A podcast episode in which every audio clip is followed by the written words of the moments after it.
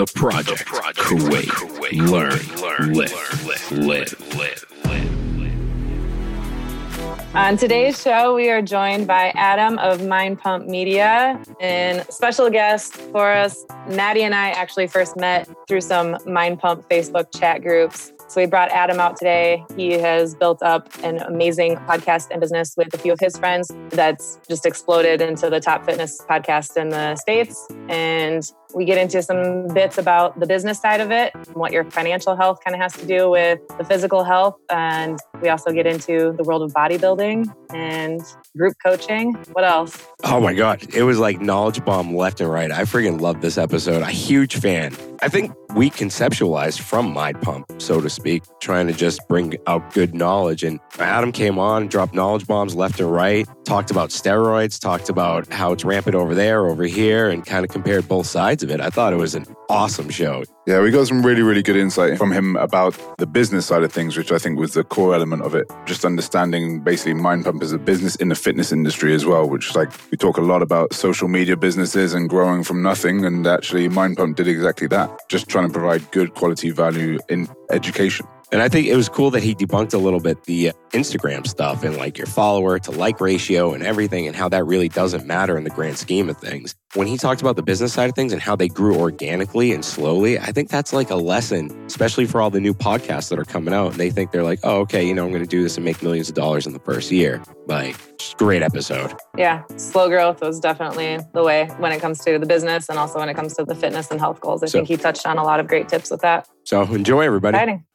All this and more in today's episode. Hey, everybody. Welcome to this episode of The Project. And in today's episode, we're joined by none other than Adam Schafer from Mind Pump. It is the leading fitness podcast, I would say, in the United States and possibly even globally. They have an amazing show. It's funny as hell, and you get a lot of good content out of it. On top of that, they also have Mind Pump TV on YouTube and they have some of the best programs that you can find from performance based to movement based. And Meg, you can chime in on this too if you want from the movement perspective. But Mind Pump, Adam, thanks for joining us, dude. Really appreciate it. So, dude, one of our questions was I think Liam could lead the way with this one. Yeah, and I mean, I haven't listened to Mind Pump as much as the other two guys have. Like when I started to get into podcasting, I was getting listening to a lot of Barbell Shrugged and these kind of things. But these guys are huge, huge, huge advocates of Mind Pump, and I hear a lot about it through these guys. But it'd be really interesting for a lot of the people who haven't heard about you and the Mind Pump and the rest of the guys, how you actually got started, and like what's your background? Where did you come from to get where you are today? Well, there's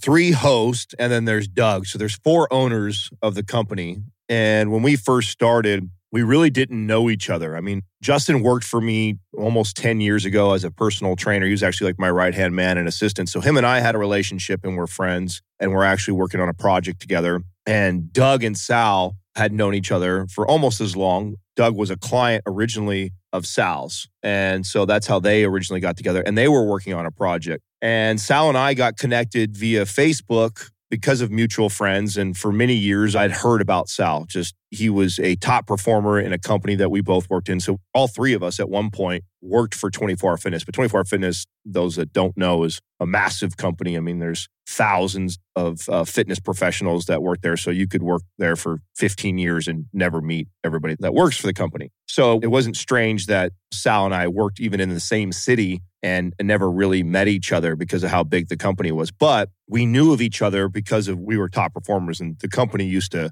track like they used to have what they called a PPR, which was a personal production report that you would get every month. And if you were a top performer that was up in the top five or top 10 people in the company, you tend to see the same names kind of pop up all the time. And Sal was consistently up there with myself. And so we knew of each other and we had mutual friends that would constantly be like, you guys got to meet, you guys got to meet. And we didn't really cross paths until we both actually left the company, went off to do other things. And then we got kind of connected on Facebook. And we got connected originally. The, the original connection between us is kind of funny because I was going through a transition in my career where I actually took a two year hiatus from fitness to start up two of the first medical marijuana facilities in the Bay Area. And I really had no like marijuana background before that. It was just an opportunity that a client of mine had offered me. And it was kind of a no brainer because I saw where the industry was going. So this is like, we're talking six, seven years ago now, maybe longer now. that he gave me this opportunity to run his facilities. And that's what he reached out to me. He saw my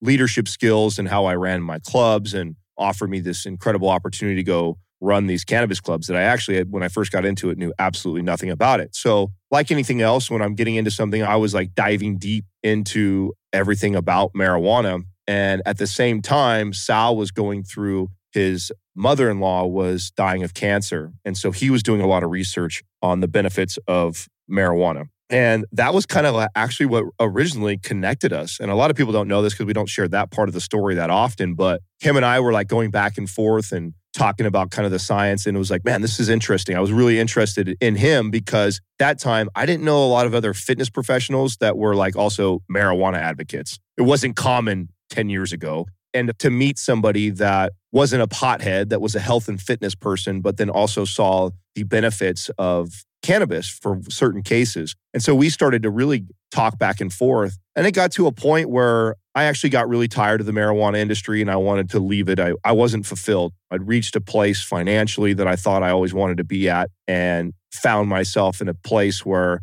I wasn't as happy as I thought I would be. And I really missed health and fitness and knew that I wanted to be back in the industry. And I thought, okay, well, this is a great opportunity because I'm in a place now financially where I can kind of build whatever I want and take my time and get myself back in. And at the same time, I see what's happening in social media. Instagram is just coming on the scene. You're hearing of people with Facebook businesses that are building these million dollar companies off of social media. And so I'm very fascinated by this. At the same time, Sal and Doug are together and they are building MAPS Anabolic, the very first program that we eventually release years later. And Sal sends me over all of it so I can take a look at what him and Doug have put together. And he just wants my opinion. And by the way, we're still communicating just Facebook. We haven't even really met in person yet. And he sends it over to me. And at the exact same time, I'm like right in the middle of like turning my Instagram on with the intentions to building a business around it. And he sends it over, and I'm unbelievably impressed by the marketing behind it that him and Doug have started to do, the programming design behind it. And I'm like, we have to get together. We need to meet. And we did. We got together and I invited Justin to come along because him and I were working on an app project at the time. And I wanted him to meet Sal and Sal brought Doug because he wanted to introduce Doug to us. But it really was kind of Sal and I originally connecting, but we brought both of our like partners at the time to meet. And the four of us all got together in my living room and it was just absolute fire. I mean, to this day, I believe Katrina still has this conversation recorded on some iPad that she has laying around somewhere. But it was like four hours of just verbal diarrhea, just back and forth. and and you know how this is, right? When you meet somebody, when your values align with them, and you have a lot in common, and we just everyone is just hitting it off and just talking back and forth. And and Doug pipes up at one point, and he's like, "We should put this on a podcast." And at that time, too, I just kind of dabbled into listening to podcasts. And I know I'm like, I'm tech retarded. So I don't know how to turn on my computer. So I think that creating a podcast has got to be like this huge production thing that you have to have a massive company to do. And Doug's like, nah, I have all the equipment. We could totally put it together and let's put this out here. Because Doug comes from a different perspective because he was the client. So he's listening to three of us talk and he's like, this is gold people need to hear this information. He's like, I've been in fitness and working out and reading and learning about fitness for decades. And this is not the message that is being presented. And you guys need to do this. And so we all kind of looked at each other and we're like, all right, fuck it. Let's do it. Let's put it out there and let's see, see if we got something. So when we really started Mind Pump, it wasn't like this grandiose vision of we're going to build this massive multi-million dollar company and it's going to do this and that and it wasn't like that at all it was three fitness guys and a guy who has a lot of experience with production and did that as a hobby doug was into photography and videography and loved all the tech side and it just was this beautiful mix of four dudes with a lot of the same values and we led with giving foot first which is let's put all this free information out there and let's see how many people enjoy it. And it really did. And it didn't like blow up overnight. It's been like this five year gradual climb, month over month, year over year. And we didn't really market and advertise the pod. We didn't even really start marketing and advertising the show until just this last year. We didn't hire a marketing team until a year ago. So up until that point, the show has completely grown organically just from people listening to it, taking the advice, and then sharing it with other people. And that was really the magic behind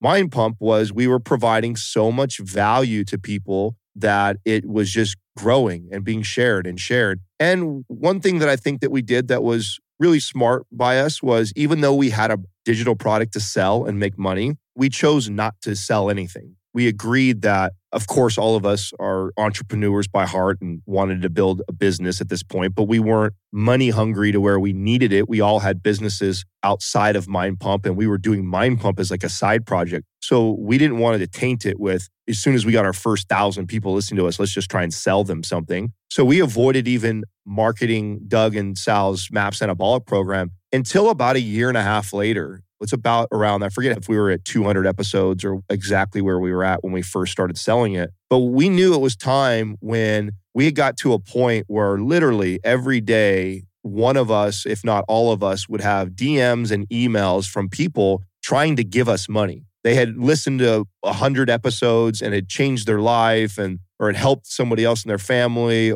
We had added so much value to the current listener base that they were trying to donate to the cause. They wanted to see us get traction. They wanted to see us get bigger. They knew that our message was pure and right and was helping so many people that people were starting to like get mad at us that we didn't have a Patreon or that we weren't selling something so they could help the cause. And that was kind of when we all looked at it like, okay, it's time now. It's getting to a point where people are trying to give us money, and none of us wanted to do that. We had no desire to take on a Patreon and just get free money. We had a product that we could sell and deliver to people, and we did. We wrapped it, got it going, and launched it with our first awful website. We're on our third one now, and the first one was basically designed just to convert leads. It was not sexy whatsoever. Nobody was falling on that website and buying. It was only people that were already fanatical about the show and wanted to buy from us that were converting. And that's kind of how we did it. We turned it on and it took about another year after that before it was producing enough revenue that the four of us could leave our current day jobs and pour everything into this. And then I guess the rest is history. And then there's a lot of things that we've built and done since then that you guys can ask me about. But that was literally how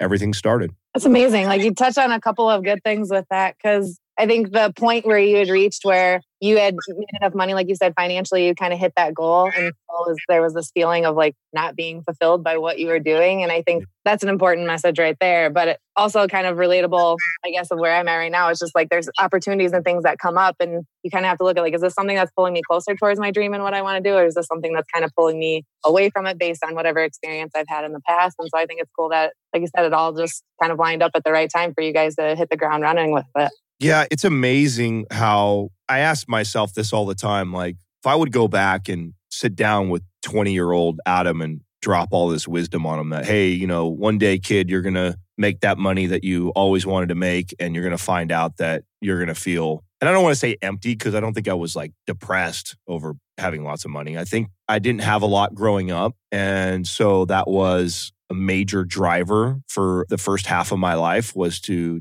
be financially successful. And because I saw how much turmoil it caused my family growing up, I was pretty adamant about that. I was not going to build a family or build a life where money was going to be stressing me all the time and causing turmoil in my life. And so I don't know if even older, wiser Adam could come back and tell me it's not all what you think it is, because I think I had to go through that myself. But it was for sure one of the biggest learning lessons and probably the most pivotal moments in my life was to reach that number that everybody had in their head and get there and realize that, like, oh, wow, there's so much more to life in the sense of being fulfilled that it's not just money. And in fact, when I reflected and looked at all the things in my life at that time, I was in the worst shape of my life. I had just broken up with a recent girlfriend. I had a falling out with like two of my really close friends. And I was doing something that I really didn't enjoy doing. I mean, I would pass up money all the time because I just didn't like what I was doing. I'm like, uh, you know what? Fuck it. I'm not going to get up and do that today. Like,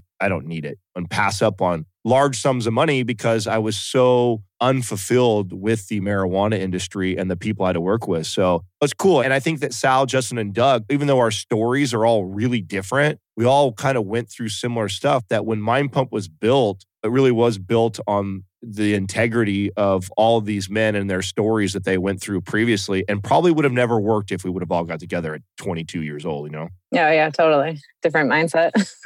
yeah. So when you throw it back into your fitness career, what made you really make the switch and just kind of say, okay, I'm done with the fitness life. I want to get out of this and go into the marijuana industry? Money, money for sure. It was so much money that I left. I loved fitness. I always have loved fitness. And I was almost at 10 years into 24 hour fitness. And I had a six figure job and 401k and benefits. And I had made a name for myself in the company. So I really came and went as I pleased. And so I had a really good situation and I really loved working in the gym. It was just a fun environment for me, but I definitely wasn't where I wanted to be financially. And I always used to say, like, I had offers from clients all the time to leave to do like sell insurance and do stuff. I was never interested in making a little bit more money than what I was making. Like, you would have to offer me quite a bit more money to get me away from what I was doing because I actually really enjoyed it. And it was a ridiculous amount of money that he offered me. It was four times more than what I was currently making.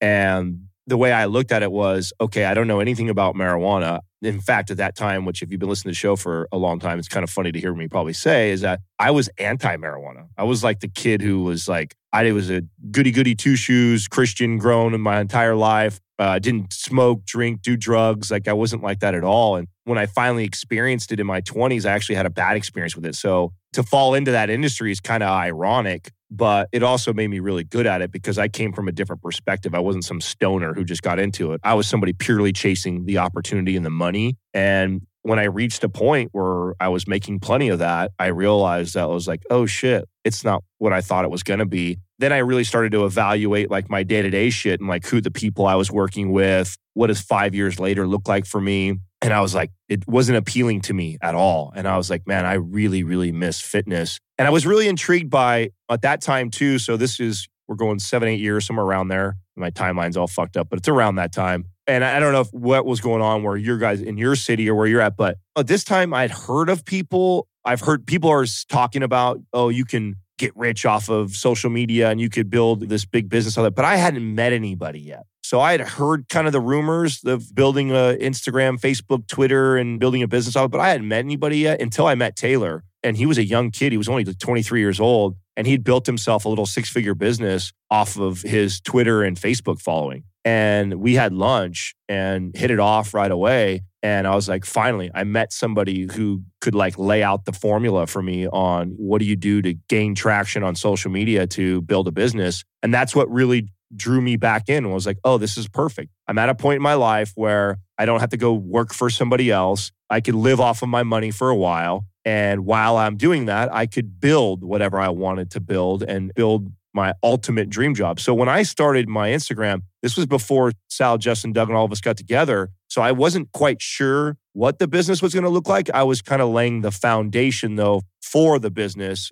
not knowing that it would turn into Mind Pump later on. So, I mean, when you talk about social media, and I'm going to throw a curveball at you right now, let's just dive right into it. I mean, it. what are some of the common misconceptions that you've seen with the growth of social media? We're in Kuwait, we're typically like five years behind you guys, right, Meg? I mean, I'd say I'd say we're five years behind the US. So we're still lagging a little bit. But what are some of the common misconceptions you've seen with social media and within the fitness industry that you could shed some light on from the American perspective of being based over there for so long? Well, there's a bunch of things. One of the first things that I pieced together really quick was the amount of followers and attention that you're getting on Instagram does not translate into how successful of a business you have. Right. So that's a major misconception that I think even here in the States we still have going on. So if you guys are five years, this is something that I think you can be way ahead of the curve on is people still think that if some kid has got a million followers and because he posts pictures of his Lamborghini or whatever,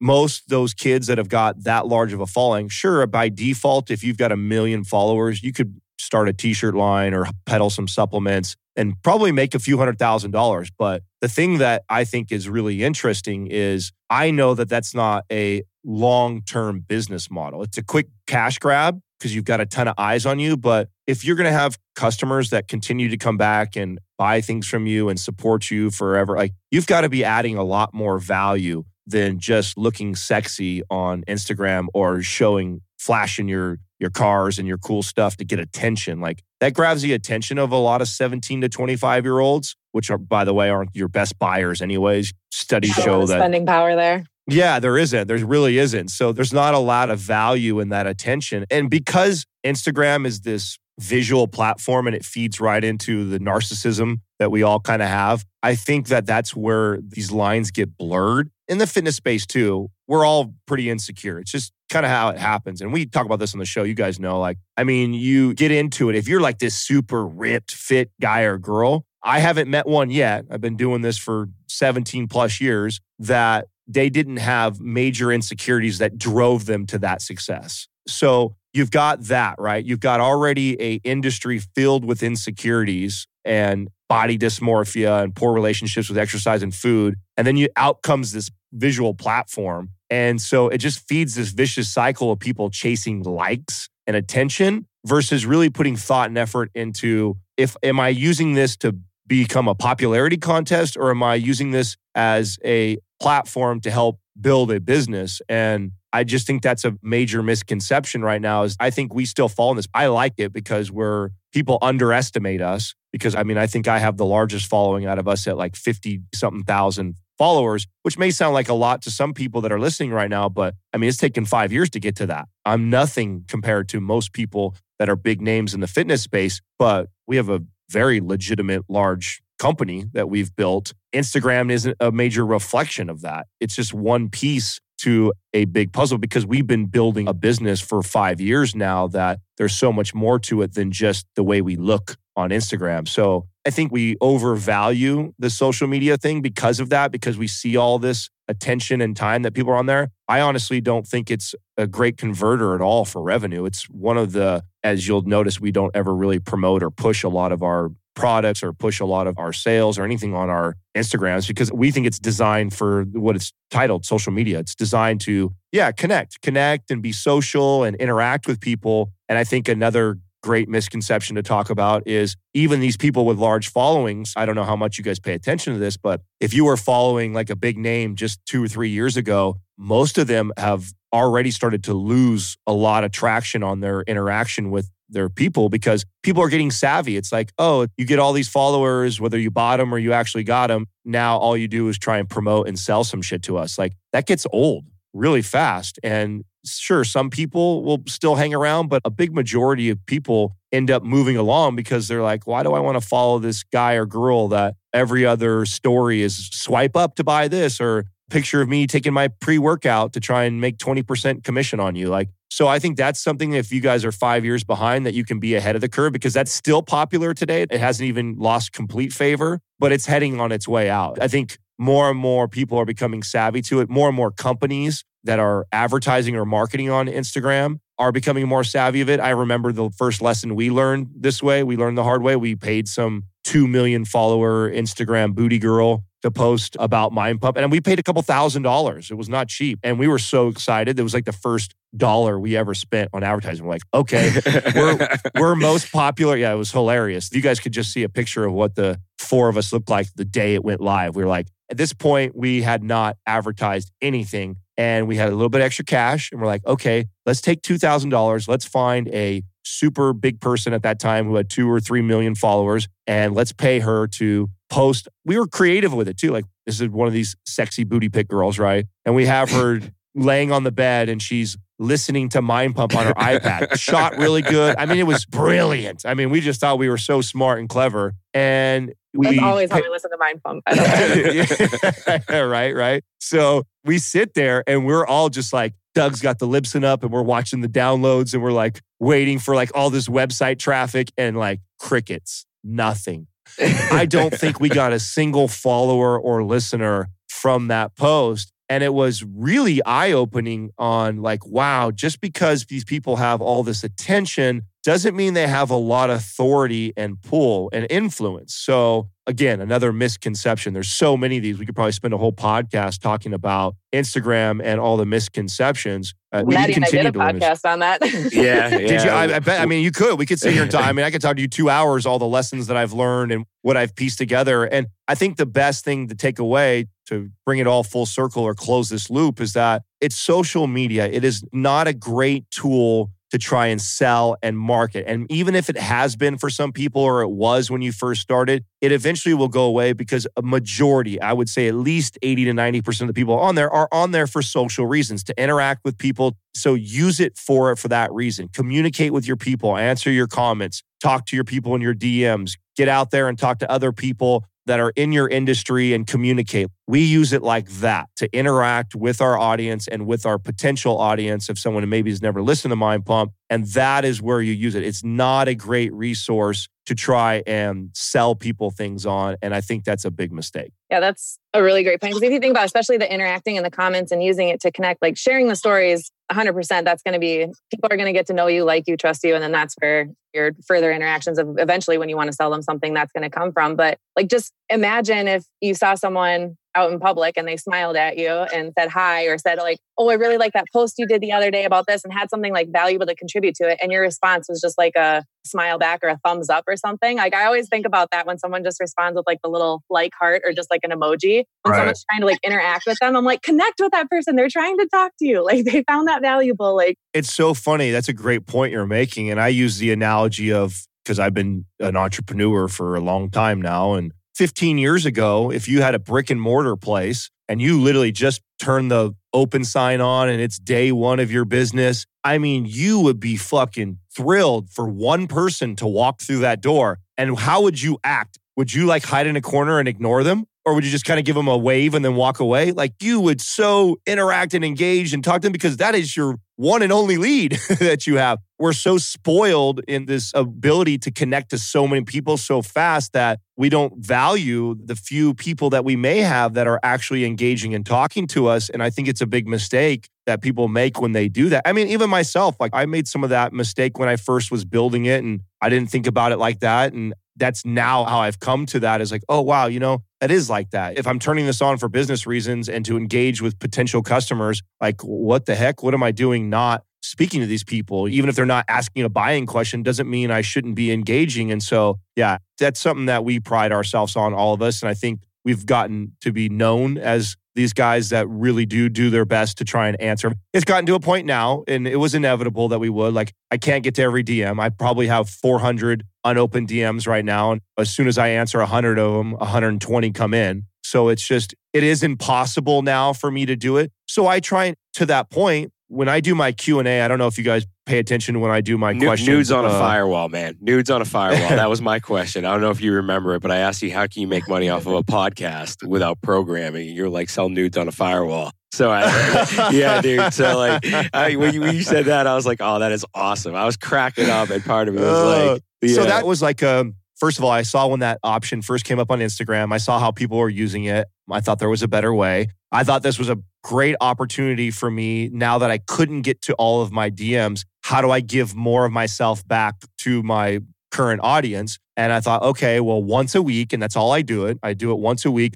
but it takes fucking four or five hours of my day. Like I don't get to all of them. I've always tried to get to all of them, and I get to a good chunk of them. I really do. And I feel like that's kind of my way of like, hey, I recognize that I can't get to all my DMs anymore, but what I'm going to start doing is slotting off this day where I'm going to just answer as many questions as fast as I possibly can to give back. And then also to give you a taste of my personality. I think it's a good opportunity for you to get to kind of know me. Shit, I just did an interview. Someone interviewed me last week or the week before. And it was really cool actually to hear him say this. And he's like, Oh, I, I never listened to podcasts. I didn't know who anybody else was. I found you from your Q&A. And he goes, I was so curious if your personality was really like your Q&A. And he's like, dude, you're 100% the same person. He's like, it's so cool. And that's how you hooked me in. And he goes, now I listen to the show and I love it and everything else. But he says, I fell upon your Instagram from your Q&A. And I'm like, that's rad because that's exactly how I wanted it to be used as a way for me answer as much, give back, and then also give you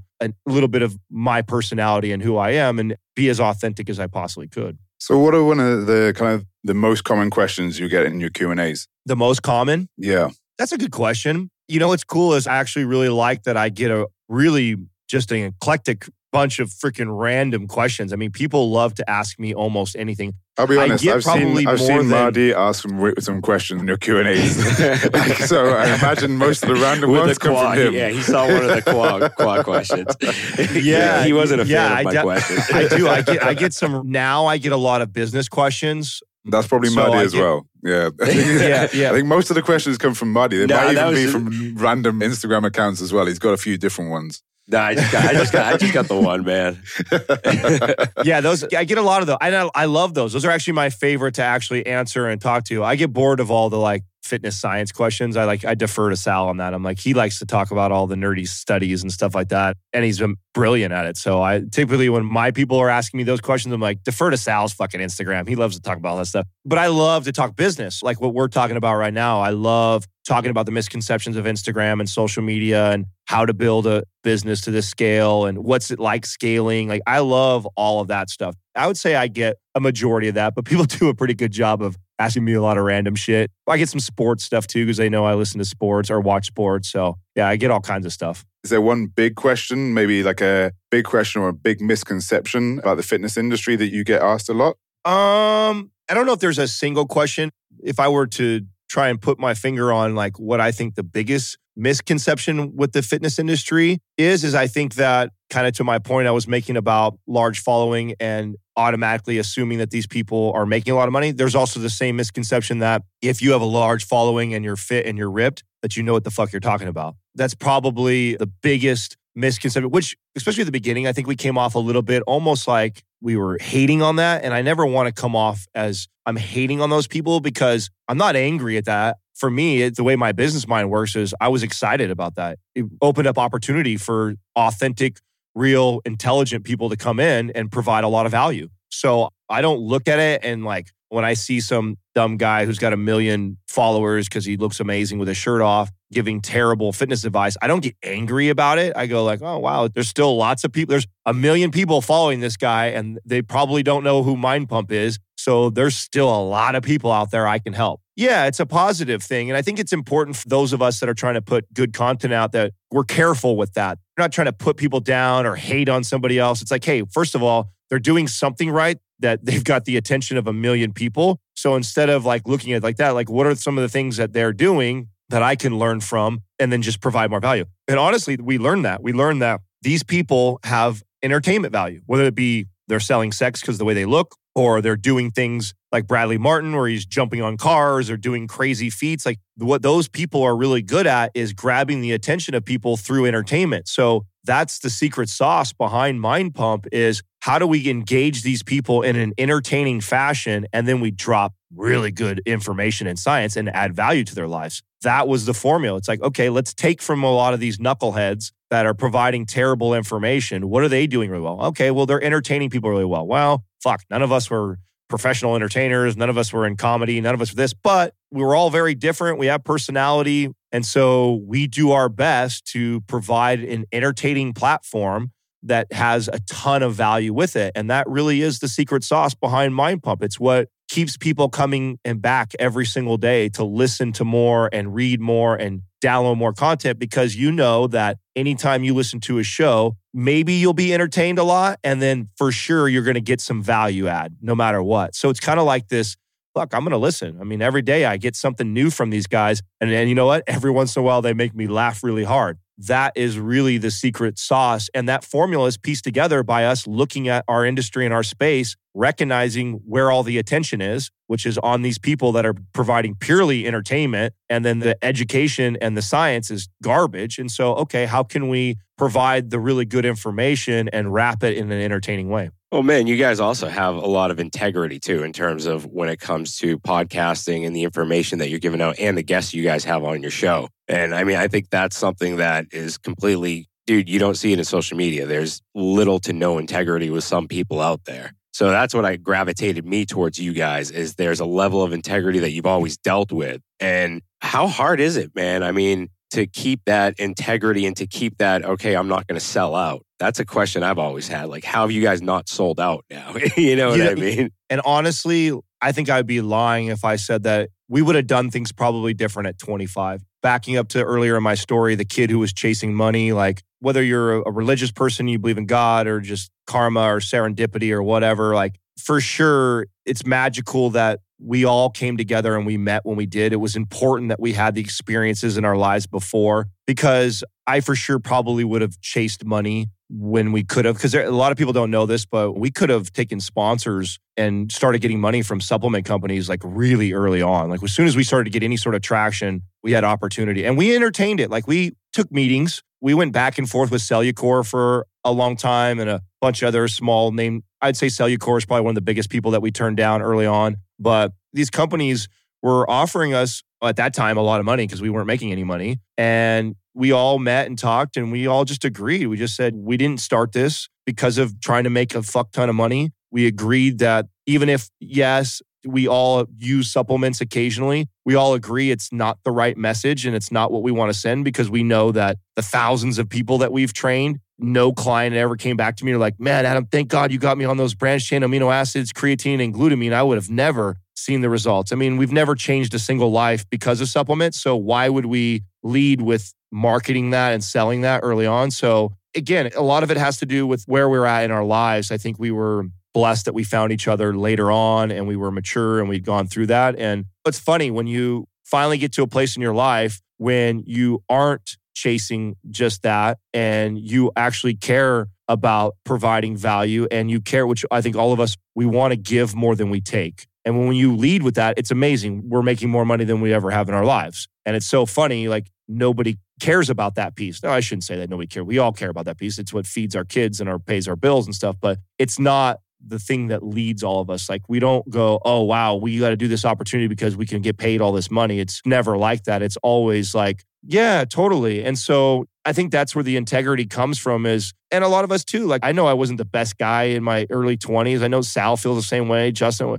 None of us were perfect humans at all. We're completely flawed. We're just at a place in our life now where we've learned from a lot of our lessons and we're in a position that we can give back and we're rewarded for it greatly. And it's so awesome now. Like that's why we're doing a lot of these live events. It's man, when we get to get out there and we get to meet uh, the people that listen to the show, it's so cool to see the response from the people and what we're doing. And man, that fills our cup more than any big financial day that the business drives. So that's where everybody's at in their life. And because our core values are all aligned, it's not hard for us to have a lot of integrity. Now, we do have moments where business opportunities come and we go, wow, that's a lot of fucking money. Should we do this? But we all get together in a room and we hash it out. And when we hash it out, it always gets comes back to our core values. And if it doesn't align with our core values on how we built this business and why we built this business, we pass on it. We just bottom line. What are the core values of I'm leading a workshop on core values next month. So I love that topic. So I'm curious to know what your guys' core values are.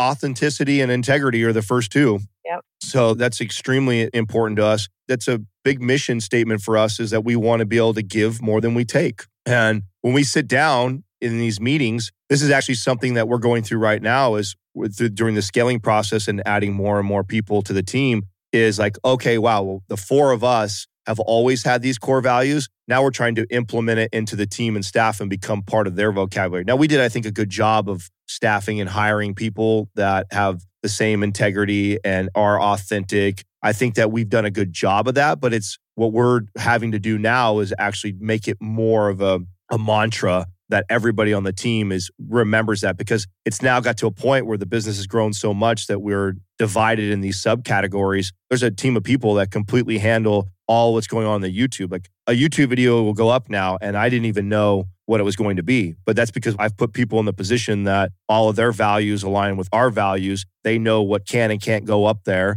and they do an incredible job of making sure that it aligns with everything else that we're doing and then it goes up there. So it's now got to a place where we've grown that much that okay it's now really important that everybody is not only aligning with our core values but they're also kind of preaching that to all the people underneath them because that's where things can get out of control really quick when you're building something to this scale is as you scale up is making sure that everybody aligns with that That's yeah, awesome. especially in scaling. You see that in a lot of big companies, they'll have like core values listed, but it doesn't always get trickled down within like the personalities and stuff that they hire. So it's cool that you guys make the effort to make sure that that's happening. Yeah, it's a major conversation right now. I mean, we finally get to that place where we're we have that many people that we're working with and underneath us that it's necessary. it wasn't just two years ago, but now we're like going like, oh shit, like there's actually stuff happening within our business every single day that we don't know what the fuck is going on. you know, there's, there's there's a whole customer service team, there's a whole marketing team, there's a whole partnership team, there's a whole YouTube team, and so I mean that's a lot of stuff going on, and we're the amount of content that we produce and put out there it's now got to the point where we could actually potentially could lose touch with the people on the front line. And so we get together, all owners, and we talk about this like, hey, we're now at a point where we actually are. We're getting a little sign thing made with all the core values put up on it that we can put in there. And that's something that we're trying to implement with the team meeting is talk, make sure that we keep revisiting that. So, and that's new for me because everything that we I've built previously before a Mind Pump, I either one was working within a company that had already established things like that, or two, all the business that I'd done before, I didn't have a staff of people to this scale that we built from ground zero. So, you know, this is all part of the learning curve that Mind Pump is going through currently right now. It's awesome. I love that you guys share the process on it. So, dude, can we shift gears a little bit into the fitness industry and just hit Yeah, on yeah. that a little bit and get into some of the fitness questions? What are some of the trends that you guys are seeing over there right now compared to here? I mean, right now, I think Liam and Meg, I think you guys could agree like the class thing is really big right now and personal training. And is that still the same over there? Or what are some of the trends that are picking up right now? Okay, so some of the big trends that I see right now, online coaching is blown up out of nowhere, right? In the last five years, that that really didn't even exist. I mean, it existed, but it wasn't as prevalent as it is now. I mean, it's everywhere. I now get a lot of questions around this all the time, where someone DMs me and they're like, "What's your best advice to becoming an online trainer?" And I engage, and I talk to them, and they're like, they've never trained a client before, and they're about to get into online training and coaching. I'm like, whoa, this is crazy. It's this space has grown so much that just random people are getting fit or getting a certification and then going right into coaching people virtually. And I'm like, that's crazy to me. So that is blowing up. What else? Oh, the keto diet is massive right now. I mean, that's that's the number one diet that's being downloaded. And you guys know because you've been listening to the show for a long time. You remember what two, three years ago, whatever it's been. It was a when we- while back. A while back, you guys talked about keto and selling Oh, yeah. pills and all that crazy stuff, Yeah. dude. I, I know. that was a good, that was a good episode. it's nuts to see where it is, right? I mean, it, we talk about this all the time too. That like, I think we do a good job of sounding like we can see the future, but it's just we've been in this industry for so long, and you can see the writing on the wall when it gets here. Like, you know, oh wow, this is going to be the next big thing. Like everybody's going to keto this, keto that. Why? Because what happens in the fitness industry is this: it's almost the exact same formulas. Enough good science and information comes out to support some modality, some diet, some new pill or supplement, whatever. Like enough good research comes out to support it. And it's really unfortunate this happens because I'm very pro CBD. I think there's lots of great health benefits to uh, the ketogenic diet for certain people. There's a lot of cool things. The creatine's amazing. Like these are all great things that science supports, like the positive benefit. But what we do is we take that and we just bastardize the shit out of it by turning it, you know, putting it in cereal and doing whatever with it, and then making it the end all be all because it's a way for people to monetize it. It turns into this thing where it's so much more than what it really is. It's like, yes, CBD is great and it has its places. And even us, we partnered with a CBD company. And I remember when we partnered, we were so excited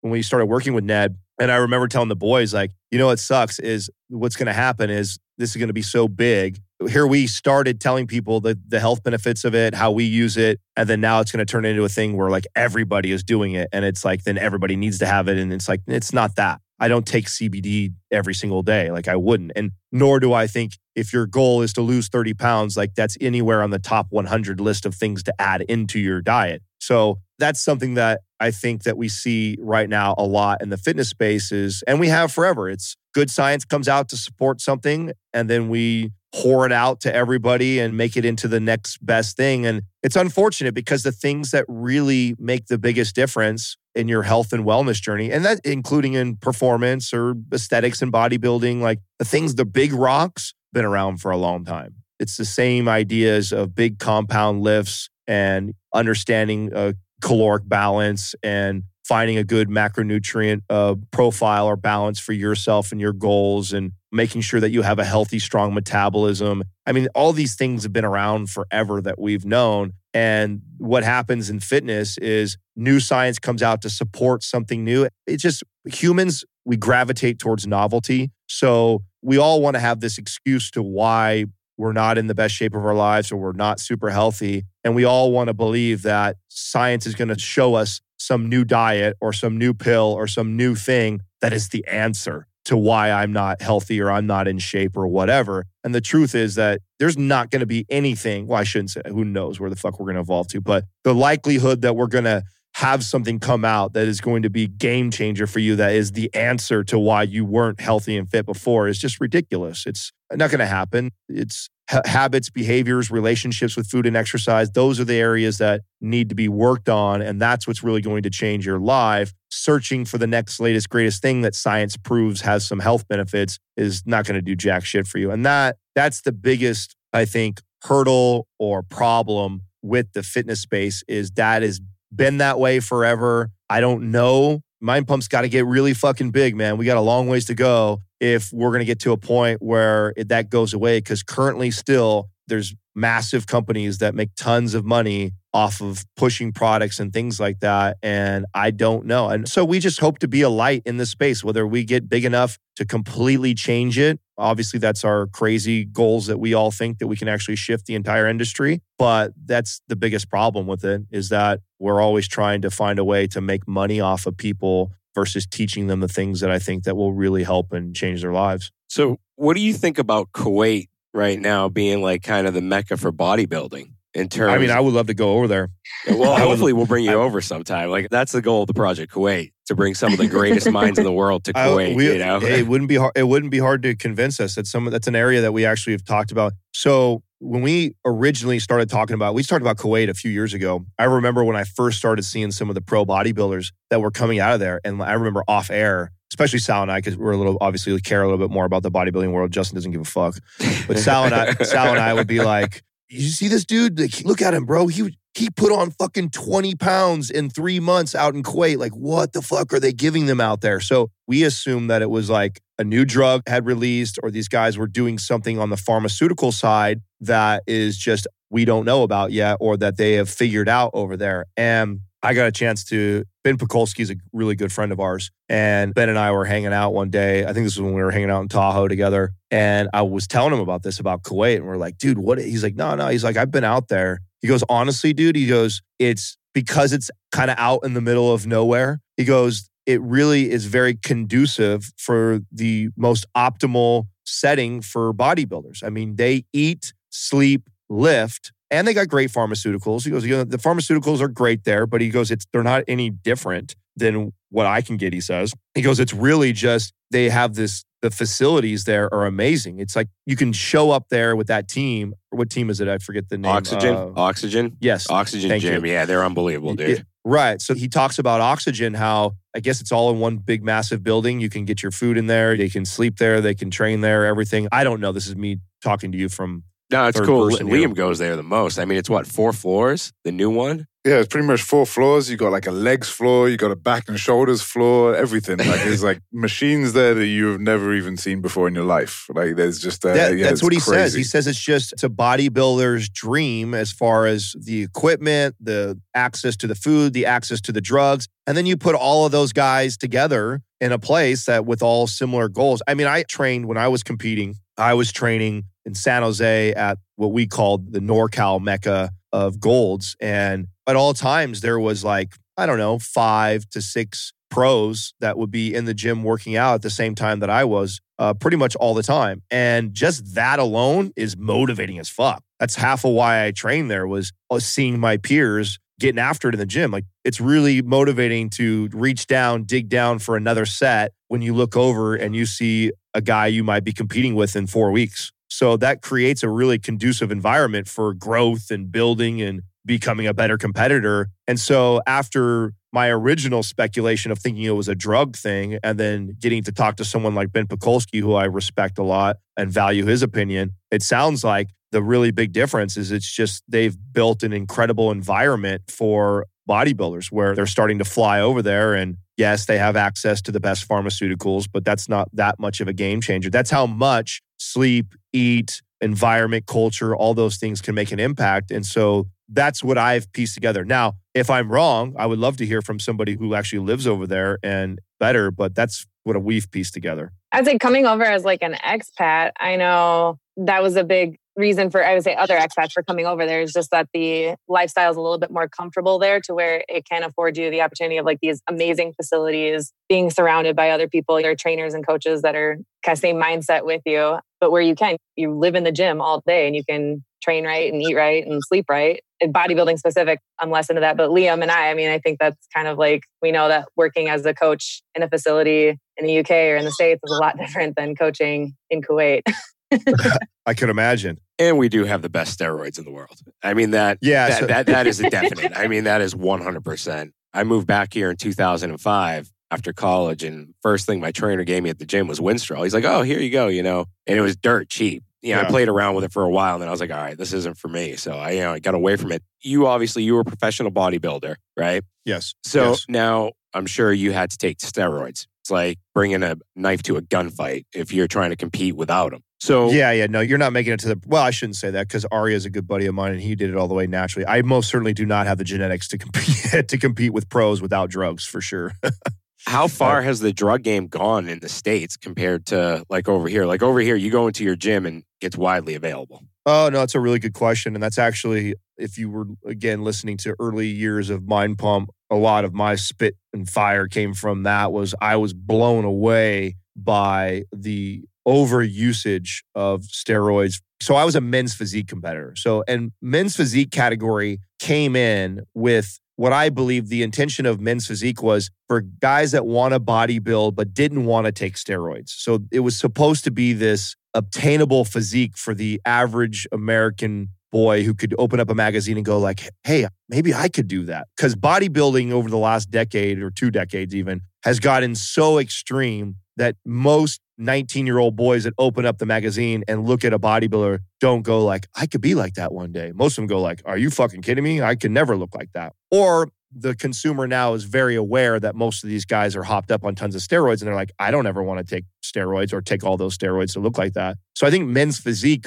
originally started with those intentions of let's show the best physiques out there without steroids. And it just turned into just like a minier version of bodybuilding within a very short five to seven years. I mean, I remember the very first year with the, I don't know if you guys have ever looked at the top five men's physique athletes the first year that they they hit stage. The top five and the winners, what's his face? Mark, God, I can't think of his last name right now. Anyways, the winner of men's physique for the first three years, that dude would not even crack the top 10 on an amateur stage now. That's how different the bodies look. They were much smoother, uh, abdominal region, the separation, striation, and vascularity just wasn't there. They look like fit guys, like a great swimsuit catalog. That's what they look like. And that's what I think it kind of intended to be. But what happened was better and better physiques kept coming. And the guy who was winning was a little more jacked, a little more lean, a little more ripped. And so I came in when I looked at it and actually said, like, I could obtain this. But I was already taking anabolics even before that. So when I was in my early 20s, I fucked around with steroids,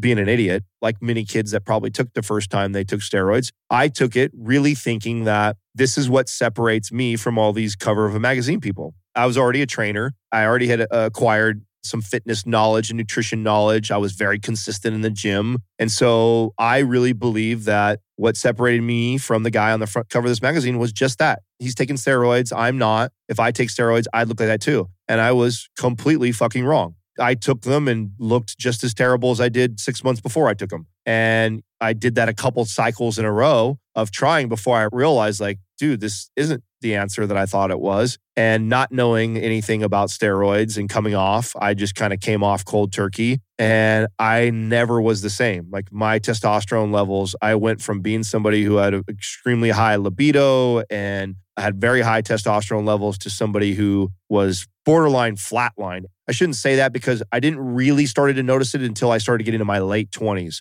And then I kind of started scratching my head. Like, I mean, I had a beautiful girlfriend at the time and I'm like, never wanted to have sex. I'm like, what is wrong with me? I'm like, you know what? Maybe I should go get my blood work and kind of see where my hormone levels are at. And I get it tested and I was 200 and something. And I was like, what the fuck at 28 years old? So at like 29, I got on HRT. Even when I was show my before and after pictures when I was out of shape, like I was already on hormone replacement therapy. So I've been on TRT since I was 28, 29, somewhere around that age. And when I got into competing, the only difference is I just kind of bumped up my dosage. So I went from somebody who was taking about 125 milligrams every seven to 10 days to somebody taking 250 to 400 milligrams. And I slowly ramped that up because after I had been on hormone replacement therapy for a few years, I understood it. I understood too, one, it wasn't the answer because I was on it and you wouldn't guess that I was on it when I was taking it. I was taking just enough to kind of be normal levels. And I'd already fucked with it earlier in my years and realized that just taking more of it didn't make me ripped and the buff guy that I thought it would. And so I did now know at that point in my life that diet and program design and all that was more important than the drugs I was taking. That message hasn't gotten to all the competitors. In fact, when I was getting backstage, when I was an amateur,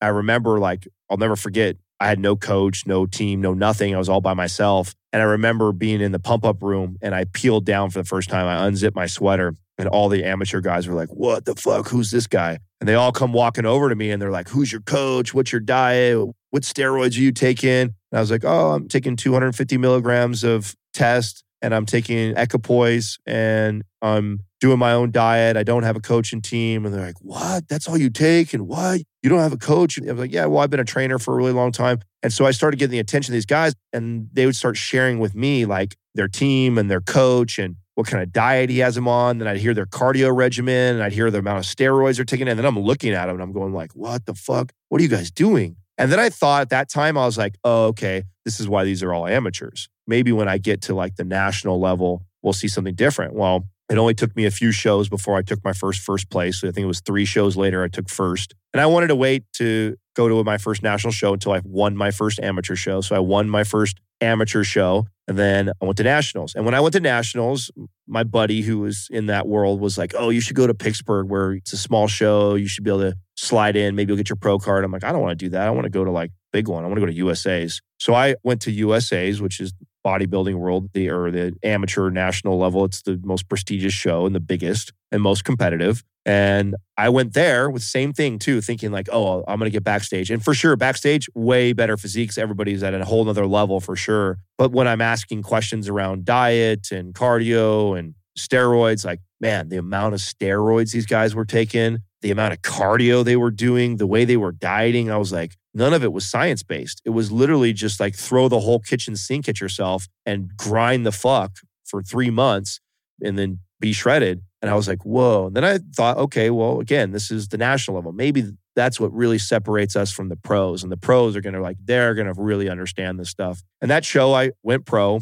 and then went into my pro career. Same story. Met all these pros. Again, just lack of knowledge. Like people don't know this, but when I look now at like a bunch of pros, I have all the respect in the world for the amount of discipline that he or she has put in to get to that level. Like, no doubt, no matter how smart, how dumb you are, or even how good of genetics you have, the level of dedication and commitment that it takes to reach the professional level at any bikini, men's physique, bodybuilding, classic, doesn't matter. Unbelievable dedication for sure. But a majority of them, that's just it, is that they're really good at taking advice from their coach. They'll eat fucking tuna and mustard out of a can for eight weeks straight, nothing else. Like they have that kind of crazy discipline to do that. But I mean, how unhealthy is that and like how miserable is that and and they'll do two hours plus of cardio every single day and like how realistic is that none of that stuff is realistic for the average person all these guys and girls the way they got to that level was just purely out of sacrifice and discipline.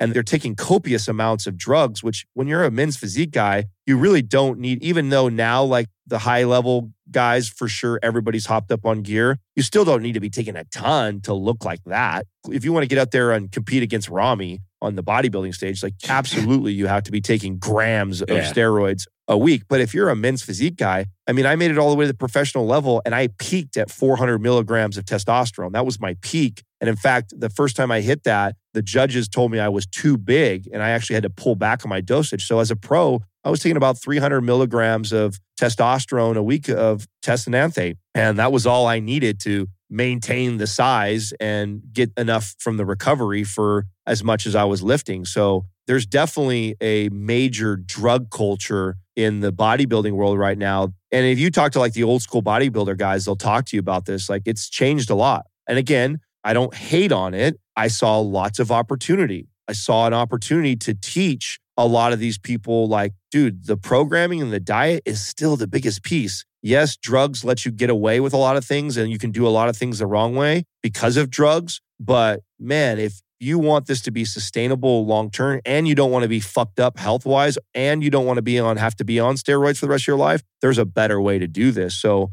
when we were first talking on the show and early days of Mind Pump, a lot of my message was because I was in the middle of it, right? I was in the middle of, and that was all new to me. Like I didn't know that. Like I didn't realize that these people really, even at the professional level, didn't know what they were doing. I just assumed that if you were a pro bodybuilder, you really understood nutrition and programming really well. It's actually not true at all. Wow. Wow. It's funny because Ahmed Ashkanani just won over in New York a couple days ago, right, Liam? Yeah. Yeah. So it's interesting how the culture is over there and it, it mimics the culture over here. But I think here it kind of translates to all sports and a lot of training. I mean, it's huge within the CrossFit scene, within the weightlifting scene over here in Kuwait. I mean, Liam, you could talk about that, like the weightlifting side of things here. It's, I mean, is it jumping into that side of things over there too, or is it just oh, centralized? Oh, there? yeah. Oh, man, it's prevalent everywhere. I mean, it's like we had John Romano on the show, which was one of my favorite interviews that we did. Just a really entertaining, good interview. If you guys haven't listened to that one, you should. He talked all about this. He was part of like Venice Beach Days, Arnold, steroids, and, and everything like that. Like he's connected to the people that were first dealing the steroids. And he openly talks about, without giving names, that I mean, he does all kinds of drug protocols for CrossFit athletes and professional athletes. Like it's rampant everywhere. Oh, it's wow. rarely ever if you're on steroid at the professional level across almost all sports. So of course, powerlifting and all your lifting sports, and of course, CrossFit and bodybuilding. Like it's definitely rampant, and it's to the point where it's if you're on steroids, it's more so how much do you take and how well do you cycle off and how do you beat test and like it's more about that. It's everywhere, and I think it's become so popular and that everybody knows that it's getting to the point, which I think that was a big mistake too. Talk about misconceptions or mistakes that some people made. If you got into it, let's say 10 years ago or so, and you become popular from magazines or whatever, a lot of these idiots are still denying that they're on steroids. And it's like, we're so beyond that, that the average consumer is smarter than that, that it just hurts your business to tell people that you're all natural when you're not. That's just, it's so silly to do that.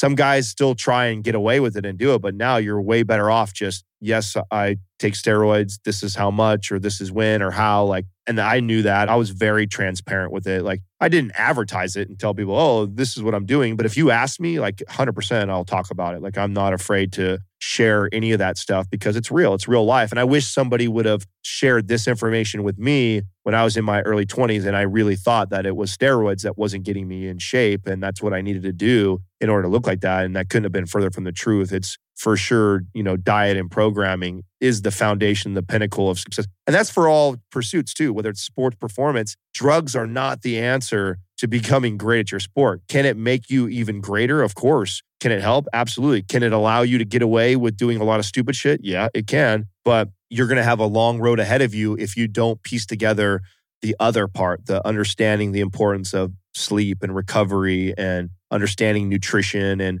having a good relationship with exercise. Like that shit really, really matters for long term results. So we touched on CrossFit just a little bit, and I know that CrossFit isn't like your main game or anything, but just kind of talking about the, knowing the direction that they've gone and changing from like less of a focus on the sport and trying to do a little bit more focus on like educating doctors and on the nutrition and stuff like that. Like, have you guys seen any changes with that? I guess like being in California and kind of near the area where CrossFit Oh, yeah. started and what kind of Oh, a- yeah. CrossFit's really big in, in Kuwait. So I'm just kind of curious what the observations are from your point of view. Yeah, no, I mean, it was inevitable that they were going to stay around. They had to.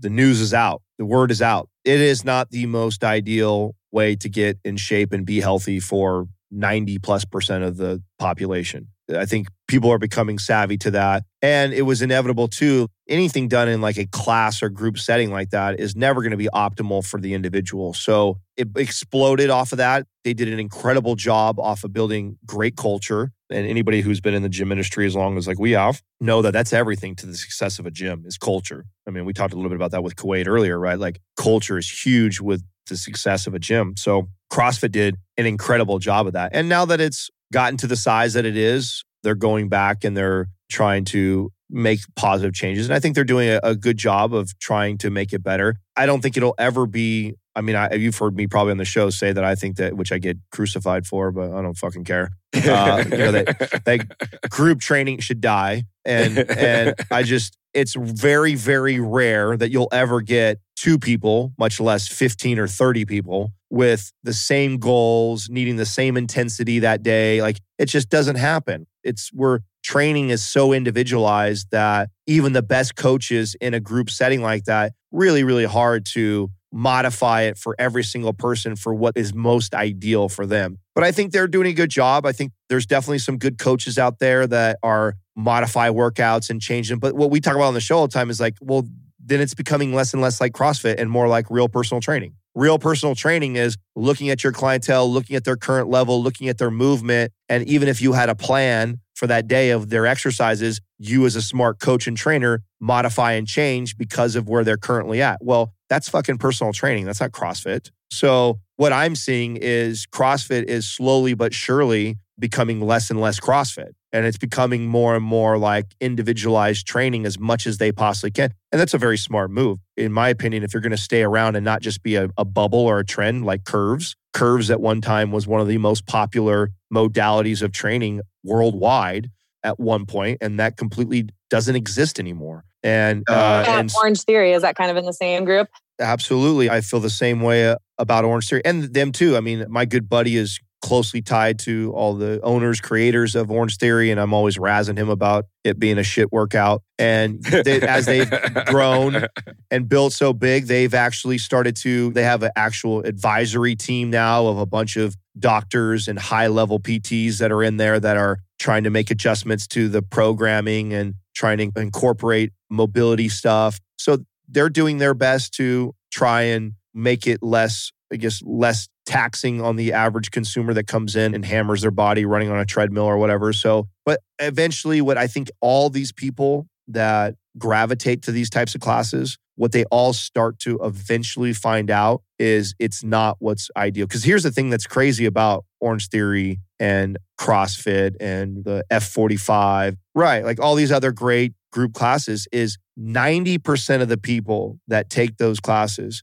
that go into them are the worst candidates for them. And what I mean by that is that it's the personality that is attracted to the competitive, get after it, high intensity environment are the people that need the opposite type of training, that need the longer rest periods, the heavy, the five by five type of training, that need to probably be working on their metabolism and feeding themselves more, that probably should be walking instead of running on the treadmill, that have high stress jobs throughout the week, that are type A type personalities. Like that avatar is not ideal for that, but yet it attracts those people. So that's why I always think that like CrossFit Orange Theory, no matter what, it will eventually peak and come back down. Now, will it go completely away? I don't know. We could have that debate all day long. Like, will CrossFit forever die? I mean, if you're open to change as you grow and you keep evolving, if it keeps moving past CrossFit and becomes more like personal training, like it is or it seems to be, then it could be a company or a business that still is around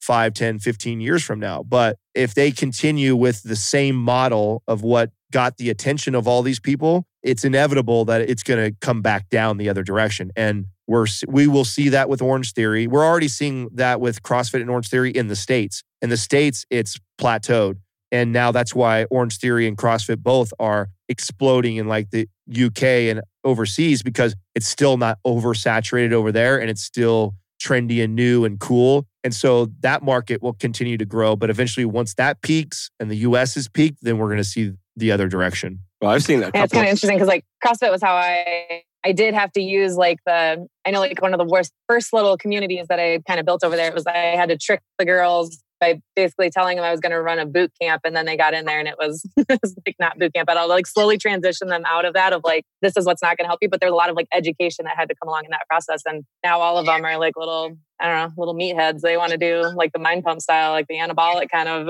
Yeah, it's really it's really tough. It's hard to and I get it as a person who's trying to build. I mean, I ran boot camps myself for many years, and and I know that's where I come from in a place like this. Like I know, like I probably make a lot of trainers cringe when I say group training should die, and they're like, "Fuck you, Adam. That's how I make my money, right?" and I did too. So they're like, I'm sure people are like, you know, you're an asshole. You did it too for a long time, and that, that's part of why I feel guilty about it. And I know, like, I I know a lot of people want that, and I know there's opportunity for business reasons to make money there. But what I know from doing it for a very long time is that those boot campers, those people that came to my classes like that, they were the typical yo yo people. Sure, when you're coming to Orange Theory or CrossFit classes consistently for three to four months, like banging it out and like eating better, like you're in some of the best shape of your life. But then those are the same people that kind of fall off the wagon and then they're out of shape completely and then they come back and it's just this vicious cycle. And it's like what I know from being a fitness professional for as long as I've been is that the answer to long term success for people is learning to create new small behaviors every month or every year, even that are new lifelong behaviors. Like as simple as, like, hey, I now always turn off all my lights and stop watching TV beyond 9 or 10 p.m. And whoa, what a difference it makes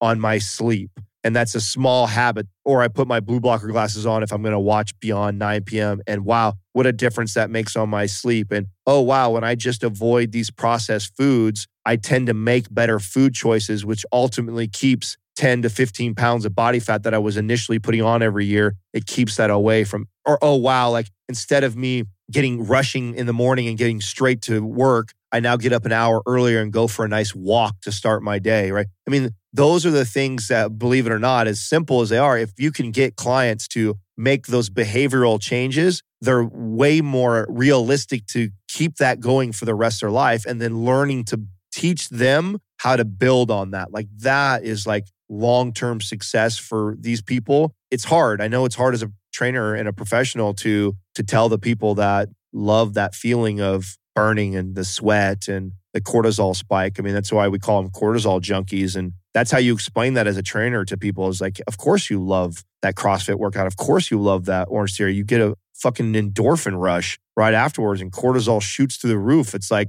taking, slamming an espresso shot right away. That same type of feeling. It feels great. And you feel accomplished because you just did it and you're drenched in sweat. Like, I get it. You also feel amazing after you do a line of Coke doesn't mean it's doesn't mean it's ideal for the body, right? And I know that's a really extreme analogy that I'm sure people rolled their eyes over right now, but it's right. Then that's how I try and explain to people like just because something feels really good initially doesn't necessarily mean it's healthy and good for you long term. So and that's the thing so, that's hard as a coach. Like a lot of those habits that you're talking about is they sound really easy and dull, but they're really easy not to do. And those are the things that are the game changers that make the difference. Totally. So it's hard for someone come to you and they're like, yeah, and they're all ready and geared up and want to do all the hard work. And you're like, okay, I need you to drink more water today. Right, like, I know. I know. I know. I mean, I think, Adam, dude, thank you so much for coming on the show, man. And if there's anything else you'd like to add, feel free, dude. It was great having you on and getting your perspective and also kind of sharing the Kuwaiti perspective. And hopefully we could do this again because the point of the Project Kuwait is to try and bring global experts to the forefront for the Middle East in general. You know,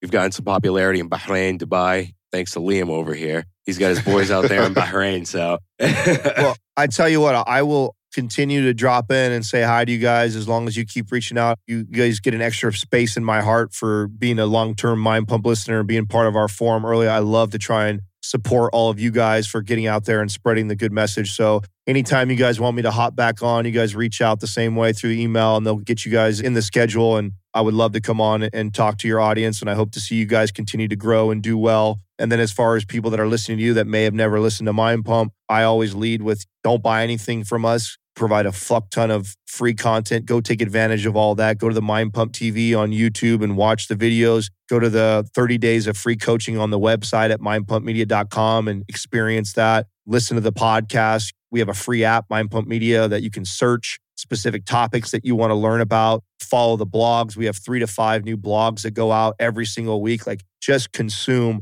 all the free information that we're trying to provide and give people. And hey, if after that you feel like you need someone to create a program or you want to follow one of our programs, you can find that on the website. But I always urge people to take advantage of all the free content first that we provide you and then go from there. Love it. Thank you so much, Adam. Thank you guys. Good time. Thanks, Adam. thanks, Adam. Thanks for listening to this episode. If you enjoyed it, please head over to iTunes to subscribe, rate, and leave a review.